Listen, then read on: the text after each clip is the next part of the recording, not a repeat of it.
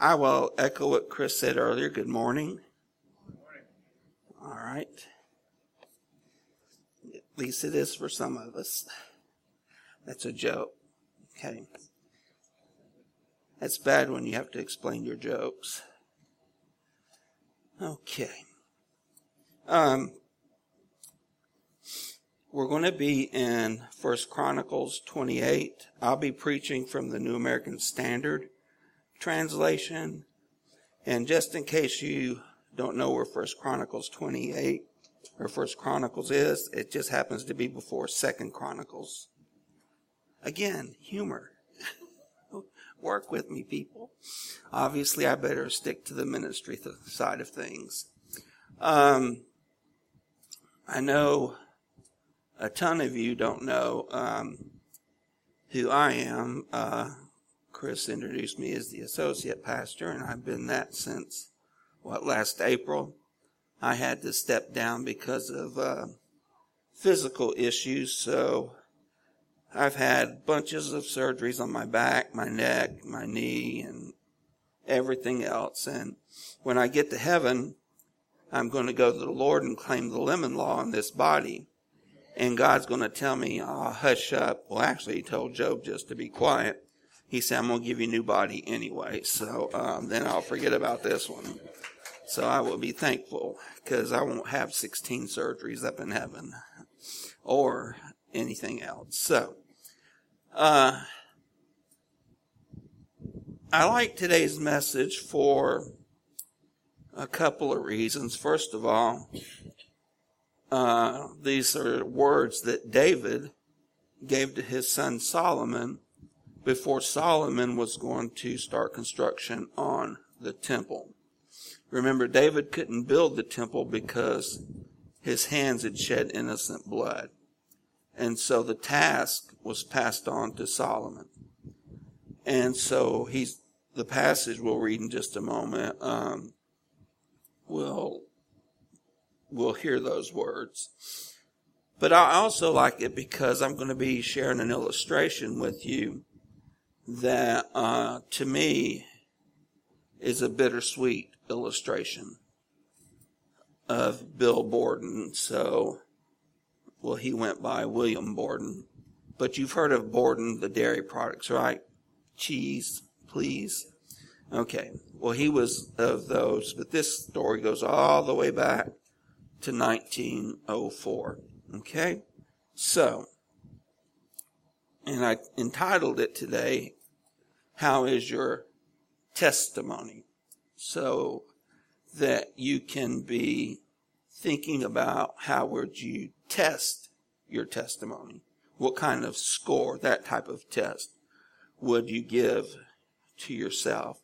Because typically for the most part. Now, some things are obvious, but when it boils down to the very bottom line of reality, there are two people who know the entirety of your testimony. Now, some things do come to light in life, but ultimately, the only one who truly knows our testimony, probably even better than us, is God. I mean, He knows it. You might be able to fool me. I might be able to fool you, but there's not a single person that's ever walked or floated on the face of this earth. Just want to make sure I covered everybody. And that has been able to fool God in any capacity whatsoever. So, from First Chronicles chapter 28, verse 9. Here's what David had to say to Solomon. As for you, my son Solomon, know the God of your father and serve him, speaking of God, serve him with a whole heart and a willing mind.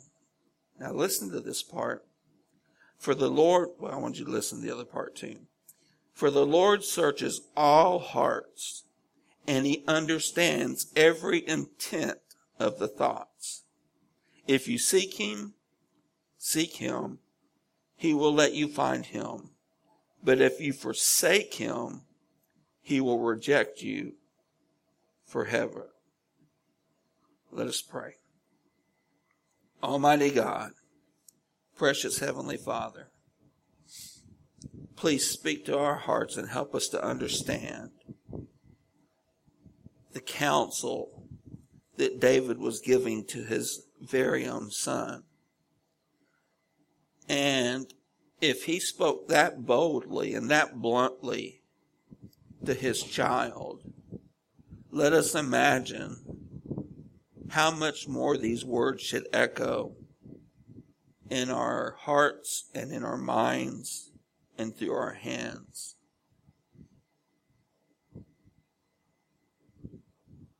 May we genuinely and even daily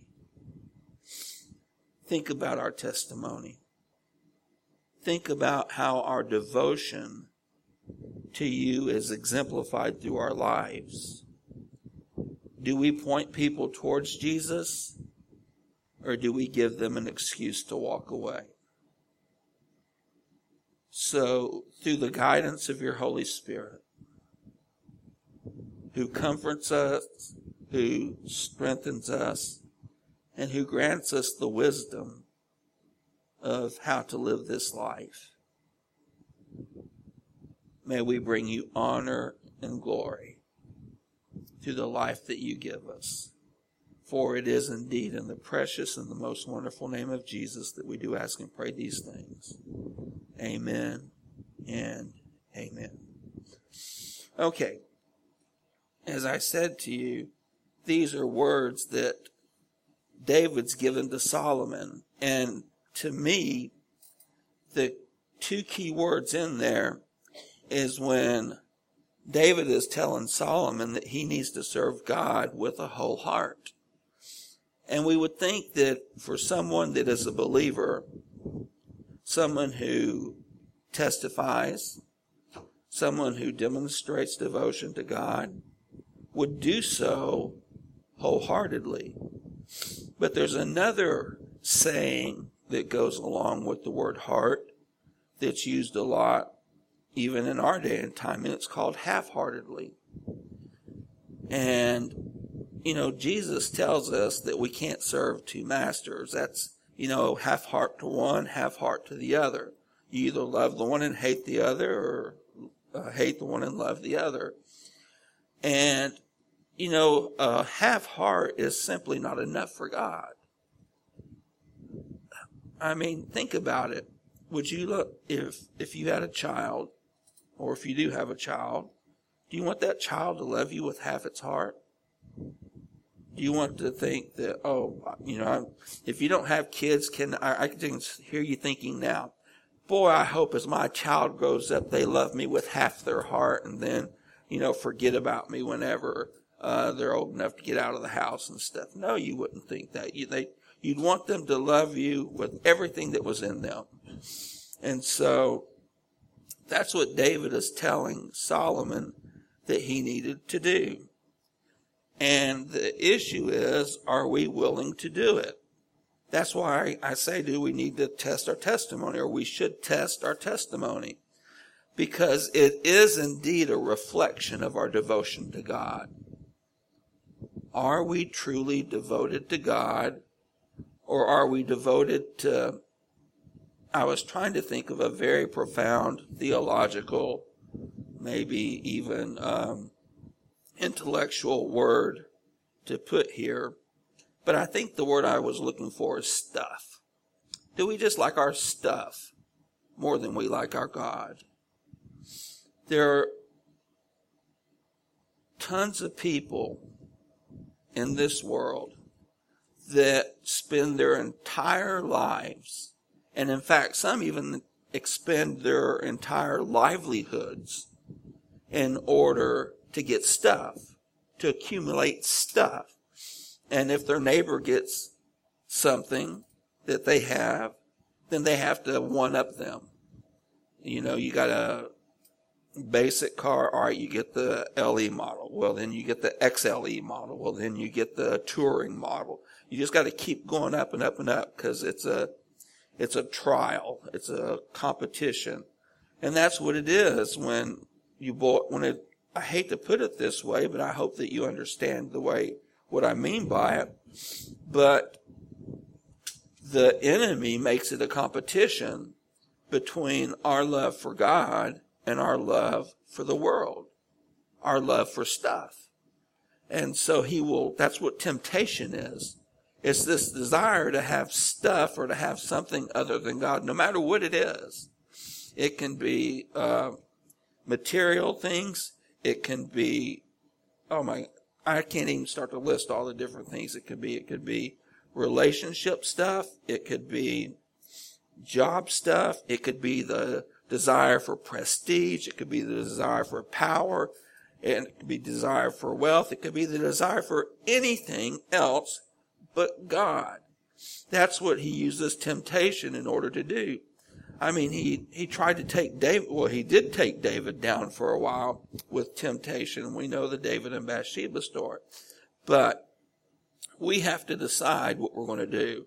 You cannot straddle the fence when it comes to devotion to God. You can't keep one foot in the world, meaning the worldly stuff, and you can't keep one foot in God's heaven and God's realm and God's presence. Let me tell you, God knows. He knows if we truly love Him. You know, Jesus tells us that what the, y'all know this, the great and the foremost commandment is to love the Lord your God with part of your heart. Uh, thank you. Now I expect amen if I say something right. Okay. But to love the Lord your God with all your heart, all your mind, and all your strength. Everything. I mean, he wants us to love him that way. Do you know why? Because that's how he loves us. Think about that for a second. Do you think we, I mean, it's not like God is a rock star. It's not like God is Tom Brady. It's not like God is LeBron James, who is nothing like Michael Jordan. But anyway, it's, God's not any of that stuff. He's God. He created this world by merely speaking. God can sneeze more than we can accomplish in 10 lifetimes. And so, if He loves us and He cares for us so much that He would send His only Son Jesus into this world, not to live a life of luxury, not to be able to just come and go as He please, not to have a multitude of servants just doing everything at His bidding, but to live, I, I may be stretching this, but I'm going to take a shot at it, but to live a life that was worse than most of us will ever live. To endure things that most of us will never endure. Yet he did it for you and he did it for me. He did it. That's love, folks. That's, that's the, that's the God side of devotion. And how dare we do any less? But we do. We do it all the time. But thank God he is so forgiving and he is so patient. Thank God he perseveres with us because, uh, oh, I can't remember who said it, but it doesn't really matter. But it was talking about when uh, Satan was tempting Jesus. And they said, and I feel the same way, that if I would have been Jesus and Satan was trying to mess with me, there would be a little pile of dust in front of me that quickly because he had that power would destroy. I could destroy, if I had the power of God, could have destroyed Satan at that very second. In fact, God could have destroyed Satan the very moment that he cast him out of heaven because of his arrogance and his ego making him think that he could um, overtake God. But that's another sermon for another time. My iPad has a clock on it, but fortunately I can't see it, so I don't have to worry about time. But on our devotion, our testimony, two choices. We can build it or we can break it. It's that simple. I remember uh, I've been in the ministry since, in some form or fashion, since around 19, how long, Laura? When we went to Temple Baptist in Blue Ridge. That was right after I graduated from college, so just about 10 years ago. That's humor again, folks. We're going to be here all day if I have to keep explaining my jokes. I will tell you this. Uh, I think I've told it before, but it's one of those that's worth repeating. There's a lady up in Louisville while I was going to seminary, and she went to the church that I pastored. Uh, her name was Mary Ruth Cook. Awesome woman of God. She'd been through a lot. I mean, a lot. But she made sure her kids were in church and etc. But in fact, she crocheted me a. I just told somebody this story, but anyway, she crocheted me an Afghan, a queen size Afghan, and she said she prayed for me every moment that she was crocheting it. I don't know what you call the technical little terms, but, and that was awesome. So I would go to her sometimes for advice when stuff was going on in the church. And in case you don't know, uh, haven't actually experienced that here a whole lot, but uh, in other places, there's always something going on in church. But um, I went to her one day and I said, Miss Cook, why is it you think that people don't laugh at my jokes? And she looked me square in the eyes, didn't miss a beat, and she said, Brother David, you're just not funny. And so, that didn't stop me. I'm still working on them. So, anyway, so we build it or we break it, our devotion to God, our testimony. And the way we build it is we invest into it. And we invest into it by all the things, if you've grown up in church, you've heard it. You read your Bible, you pray, you share your faith, simple things like that. And you do it on a daily basis. It can't be a part-time venture. Serving God and building a testimony and investing into it is not going to really take place if we yield to every source of temptation that the devil puts in our way to get in our way to keep us from building it. And so I want to share to you a story of a young man who was born into privilege when he graduated high school, he was already a millionaire, his trust fund from his family. So he was already a millionaire as a high schooler. When he graduated from high school, he got a gift from his parents to go around the world. Now, back in those days, you just didn't hop on a Learjet and go from spot to spot and zero to 30 miles and zero to 300 miles in one minute. So it took him a year. But as he traveled around, he saw so much hurt and so much pain in the world that it changed his whole direction in life. And so he wrote a home, wrote a letter home that said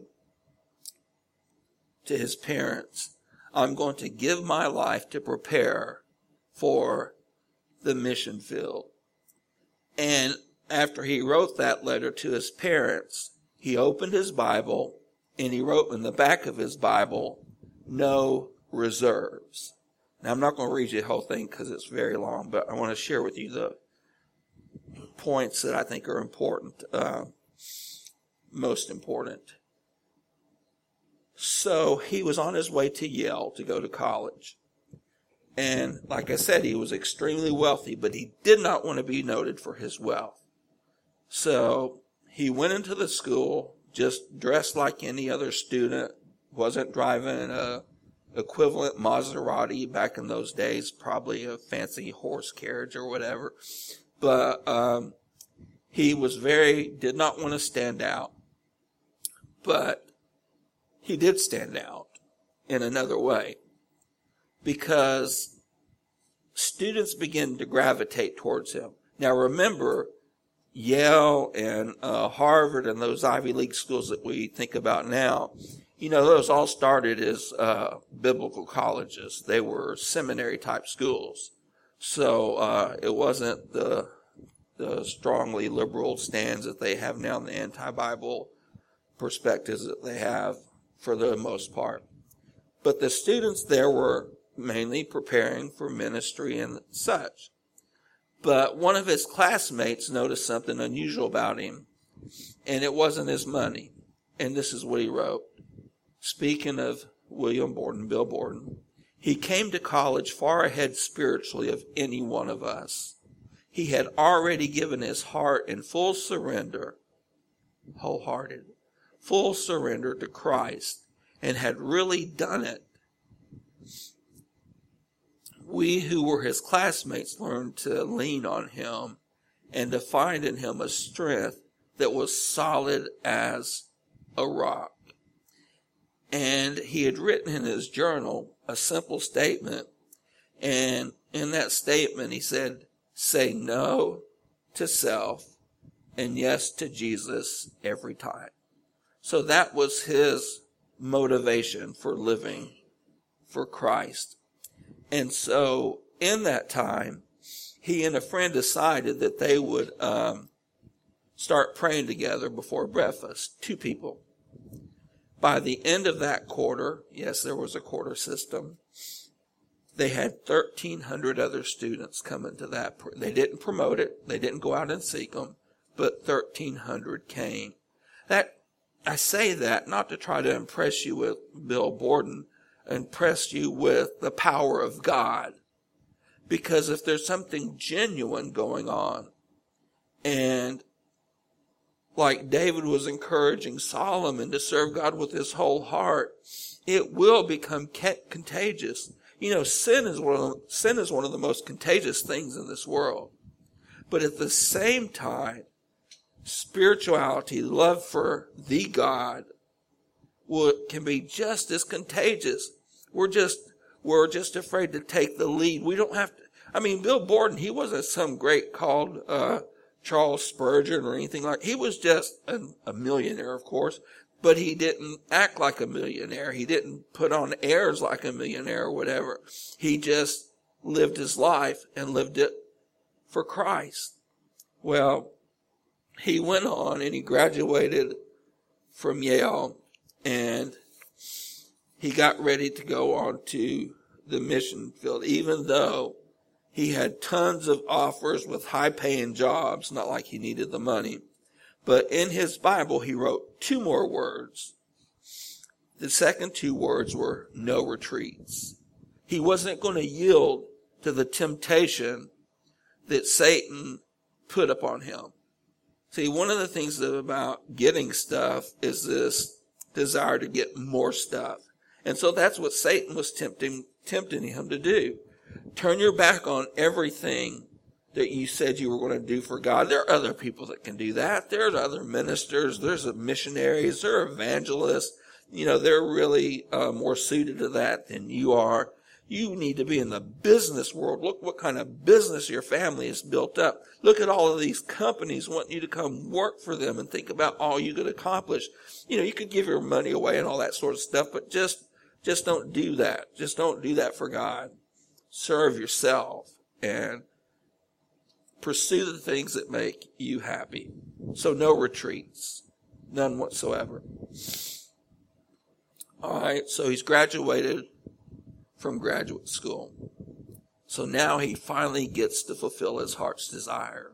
He gets to go onto the mission field and he gets to go into the world to do what God has called him to do. He's 25 years old.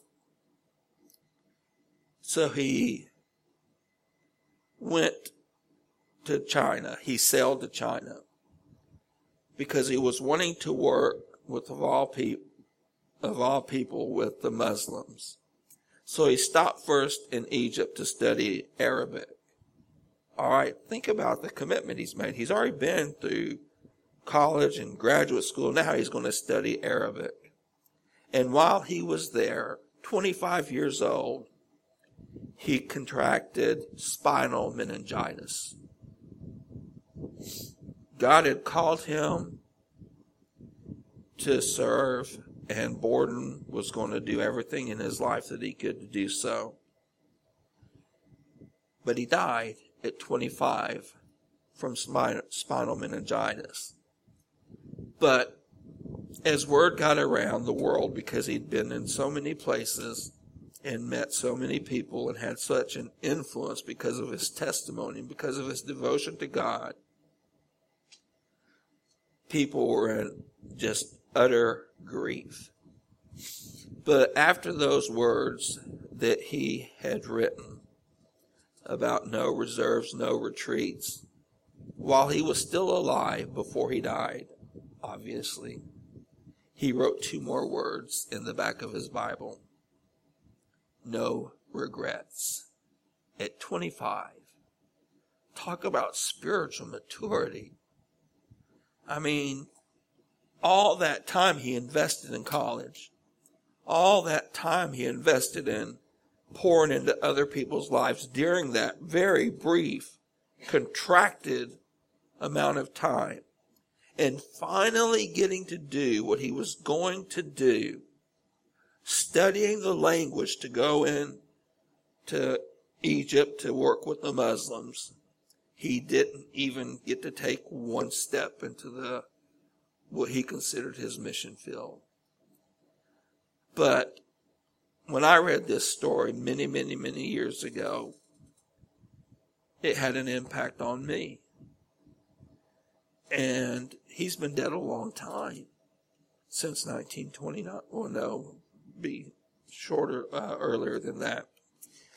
So, we now have to decide about our responsibility we know what to do. You know, if it was complicated, you know, if it was a secret or the needle in the haystack thing, or if you had to go on some kind of spiritual game show and figure out a puzzle in order to get or to gain spiritual maturity, I could see where a lot of us would bail out and say, you know, I just can't do that. I can't handle that. But God never puts more on us than we can bear. And he always puts something before us that will challenge us. The Christian life is not easy because we're in the minority in this world. Jesus said it plainly. Many are called, but few are chosen. And, you know, the gate is wide that leads unto death, but narrow is the gate that leads unto life. And at 25, when Borden died, he went through that narrow gate. And I hope and pray, and I think about this often, is that when I walk through that door, or ever how the entrance of heaven is, we've got all these different uh, things that we've imagined. One thing we're sure of, the streets are solid gold, so that's pretty cool. But um, when I get to speak to Jesus for the first time face to face. Get to talk to him all the time. But when I get to talk to him face to face, I don't know what posture I'm going to be in. I doubt I'm going to be standing. I don't even know if I'll be able to kneel. Probably laying flat on my face because his holiness is going to be beyond our comprehension. And looking in his eyes is going to be unimaginable. But I, what I want to hear him say is, Well done, my good and faithful servant. I want to hear him say that. And the only way that can happen is if I put the test to my testimony. If I decide to serve him with my whole heart, I'm going to fail and make mistakes, but own them don't just, don't do this. God, please forgive me of all my sin today. That doesn't, you know, something I hate to put it this way, but that doesn't count for anything. I mean, we cannot throw out some broad blanket of insurance on our daily lives and say, God, just please for bless all the people of the world and please forgive me of all my sin. Amen. You know what? We sin specifically. We need to ask for forgiveness specifically. And that's how we help build our testimony. The way we break it is just to ignore it and I'm not going to try to go into it, that part. We know how we break it. We sin. We do a confession of sin each Sunday. Let me assure you, that confession of sin is not a blanket confession for your whole week or my whole week. We say that as a church for the church.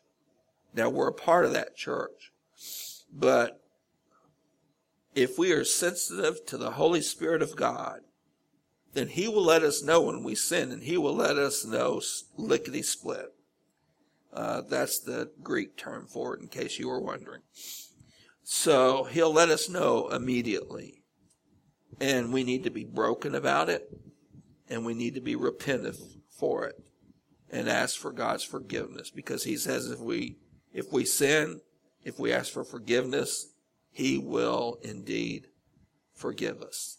So, may we commit each and every day of our lives, and I haven't told you anything new today, maybe except for the Borden testimony, but may we decide with all of our heart to live for and serve God with our whole heart.